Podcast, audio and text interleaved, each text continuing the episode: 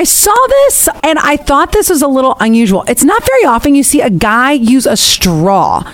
So I was at Eldridge Park and this guy was drinking out of a straw. It's isn't it weird to see a guy drink out of a straw? Usually if you're at a restaurant, Scott, do you opt for no straw or do you get the straw? I'm a no straw person when it comes to anything that doesn't have a lid on it, like a McDonald's cup. If it has a lid like a McDonald's cup, I will use a straw. Other than that, nope, no straw for me. And that's, I think I'm just used to it because the people that I have drinks with the most or that I see drinking the most is you, Zach, my dad. I've never, I don't think I've ever seen my dad use a straw ever. He's even one of these guys, if he goes to Mickey D's, he goes, takes the lid off and drinks from the cup that way. I know. Oh no, I'm not going to do that. That's the only time that there's a straw.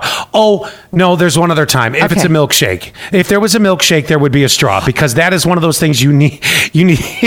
You, you, what, you, if you tip a milkshake, you're going to get milk mustaches like you're three. Oh, that's true. That's true. Okay.